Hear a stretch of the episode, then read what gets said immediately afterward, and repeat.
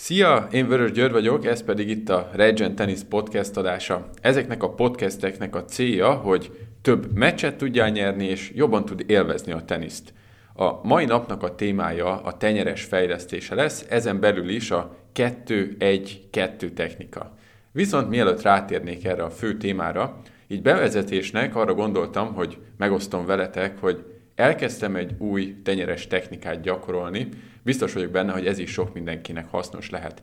Eddig az én tenyeres technikám úgy nézett ki, hogy a nyitást követően, amikor hátra került az ütőm, akkor az ütő feje, a húrozat gyakorlatilag azt lehet mondani, hogy szinte párhuzamosan állt az oldalhálóval. Szóval ugye oldalra nézett, és egy kicsit visszább feszített, visszább feszített csukló pozícióban volt, és tényleg így alakult ki ez a párhuzamosabb helyzet.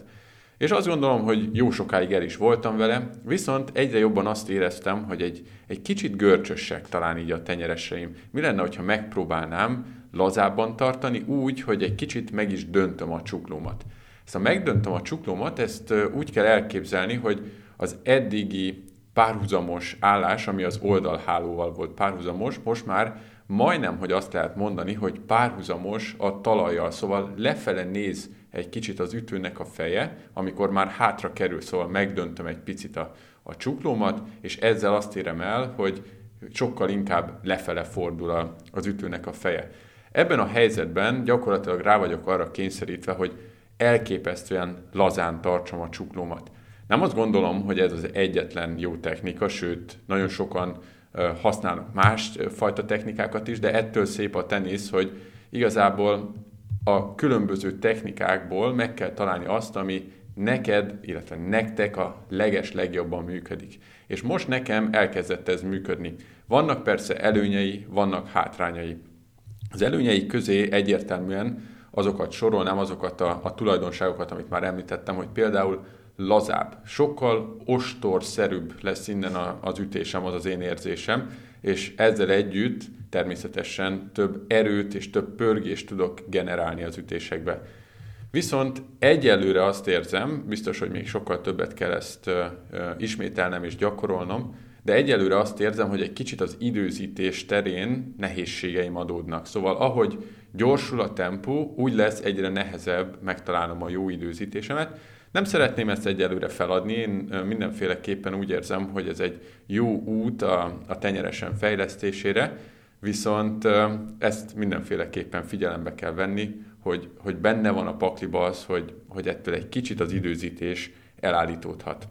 Na, de akkor áttérve a fő témára, a 2-1-2-es technikára, ez a tenyeres oldalra érvényes, a 2-1-2 igazából azt szimbolizálja, hogy az ütés egyes fázisaiban hány kézzel, ez így nem hangzik a legszebb mondatnak, de hogy melyik kezünket használjuk az ütéshez. Szóval, hogyha képzeljünk el egy ütést, amikor még ugye nem tudjuk pontosan, hogy melyik oldalra fog érkezni, alapállásban vagyunk, két kézzel fogjuk az ütőt. Az egyik kezünk természetesen rajta a grippen, a másik kezünk pedig általában az ütő szívén, van akinek a, az ütőnek a gripjén van a másik keze is. És a 2-1-2 azt szimbolizálja, hogy az elején két kézzel fogjuk, majd elindítjuk az ütést, még mindig marad a kettő, és abban a pillanatban, amikor hátrébb ért már az ütőnk, akkor ugye természetesen ketté válik a, a mozdulat, úgymond elengedjük a nem domináns kézzel az ütőt, azzal utána keresztbe a testünk előtt mutatunk, gyakorlatilag, ahogy említettem, keresztbe, és közben indul el hátrafelé az ütő. Ugye eddig ott tartunk, hogy 2-1, majd, amikor elindul az ütő előre, megtörténik a találati pont, és megtörténik a kivezetés, a kivezetés végén ugye ismét a másik kéz megfogja az ütőt. Szóval így fog kijönni a 2-1-2. Természetesen ebbe is azért nyilván bele lehet olyan szinten kötni, hogyha megnézzünk profikat, valakinek a 2-1 az, amit látunk, hiszen a végén nem mindenki fogja azért már meg úgy az ütőnek a, például a szívét, vagy, vagy csak tényleg érinti oda a kezét, de például ezt egy kezdő, középhaladó szintre szerintem egy nagyon jó checkpontnak is fel lehet fogni, hogyha a végén megvan a kettő, az azt jelenti, hogy szép hosszan kivezettük az ütőt a vállunkhoz, és egyfajta, tényleg egy ilyen kis segítséget fog adni, egy, egy, egy biztos pontot, hogyha a végén is figyelünk arra, hogy meglegyen a, a kettő. De persze vannak bőven ennek még előnyei. Hogyha most egy jobbkezes játékost nézünk, és most a, a példa kedvéért beszélünk úgy, hogy nem mindig nem domináns kezet kelljen mondani, ha egy jobbkezes játékos nézünk, akkor ugye a bal kéz kísér, és ennek az egyik nagy előnye az, hogy meg lesznek az elfordulások. Hogyha a bal kezünk kíséri az ütőt, akkor azzal együtt forogni fog a vállunk, ami azt fogja eredményezni, hogy automatikusan megvan az elfordulásunk. És nem csak oldalt fordulunk, mert ez egy nagy különbség, oldalt fordulni és elfordulni az nem teljesen, ugyanaz, nem teljesen ugyanaz, ebből majdnem, hogy lehetne egy teljesen külön podcastet is csinálni. Oldalt fordulni az annyit jelent, hogy csak elfordítjuk a testünket oldalra, viszont ez még nem garantálja azt, hogy a felső testünkben történt rotáció. Az lesz az igazi elforgás, amikor nem csak a, a testünk helyzete és mondjuk nem csak a cipő óra néz oldalra a pályához képest, hanem egy kicsit rotálódik a felső testünk, és ez a balkezes segítség sokat tud hozzátenni ennek az eredményességéhez. Jobb távolságokat fogunk tudni összehozni, hogyha hatékonyan használjuk a bal kezünket.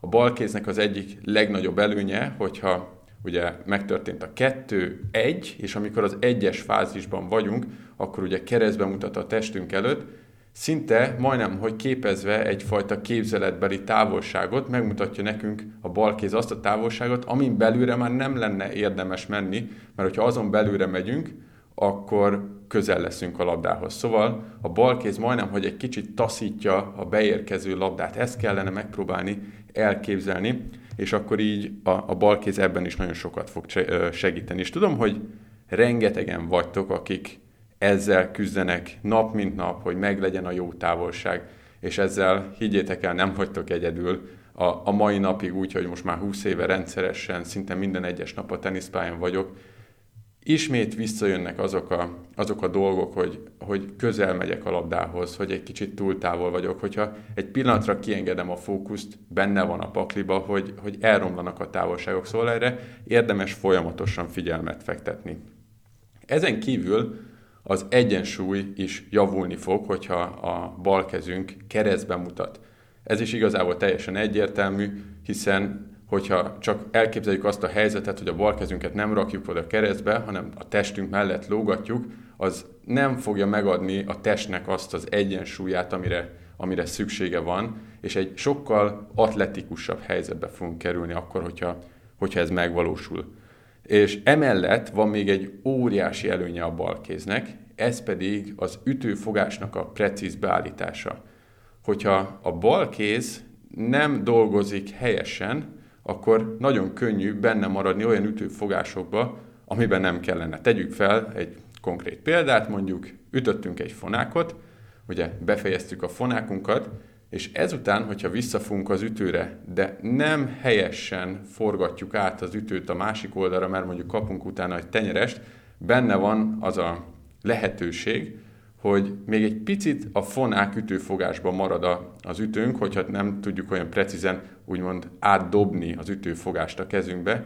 Szóval benne fog maradni még a rossz ütőfogás, azaz az előző ütésnek az ütőfogása, ez nyilván tenyeres szempontjából nevezhetjük rossz ütőfogásnak, és abból már nem fogunk tudni olyan precízen ütni. Szóval a bal kéznek igazából van egy olyan szerepe is, hogy egy nagyon finom munkát végez, és csak beállítja az egyes ütőfogásokat. Szóval mindig, hogyha ott van a bal kéz, akkor érezd azt, hogy igazából azzal állítod be a, az ütőfogásaidat. Természetesen azért itt is vannak olyan gyakori hibák, amire talán érdemes lehet felhívni a figyelmet. Az egyik ilyen, hogyha ha ezt is egy kicsit úgy kell kezelni, ezt a tippet, amit majd most mondok, hogy nem feltétlen hiba, mert sok profi játékosnál lehet látni azt, hogy a bal kézzel kíséri az ütőt nagyon sokáig, egészen, hogyha megnéznénk, a testvonala mögé egészen kíséri sokszor egy-egy profi játékos az ütőt.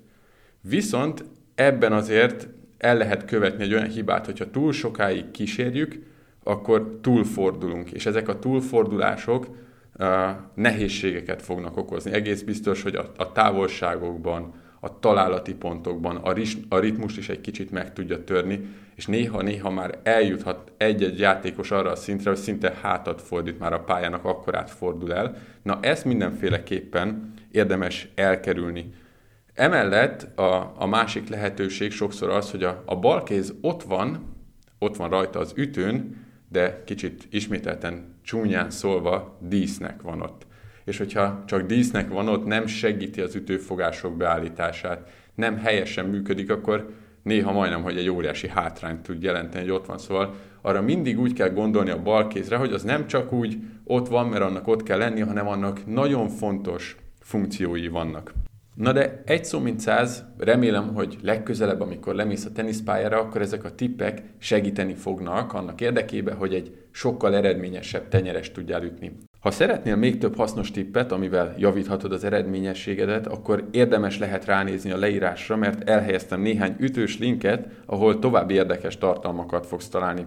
Sőt, ha úgy döntesz, akár az egyik online programban még közösen is dolgozhatunk. A legjobbakat kívánom neked, hamarosan visszatérek egy következő epizódban.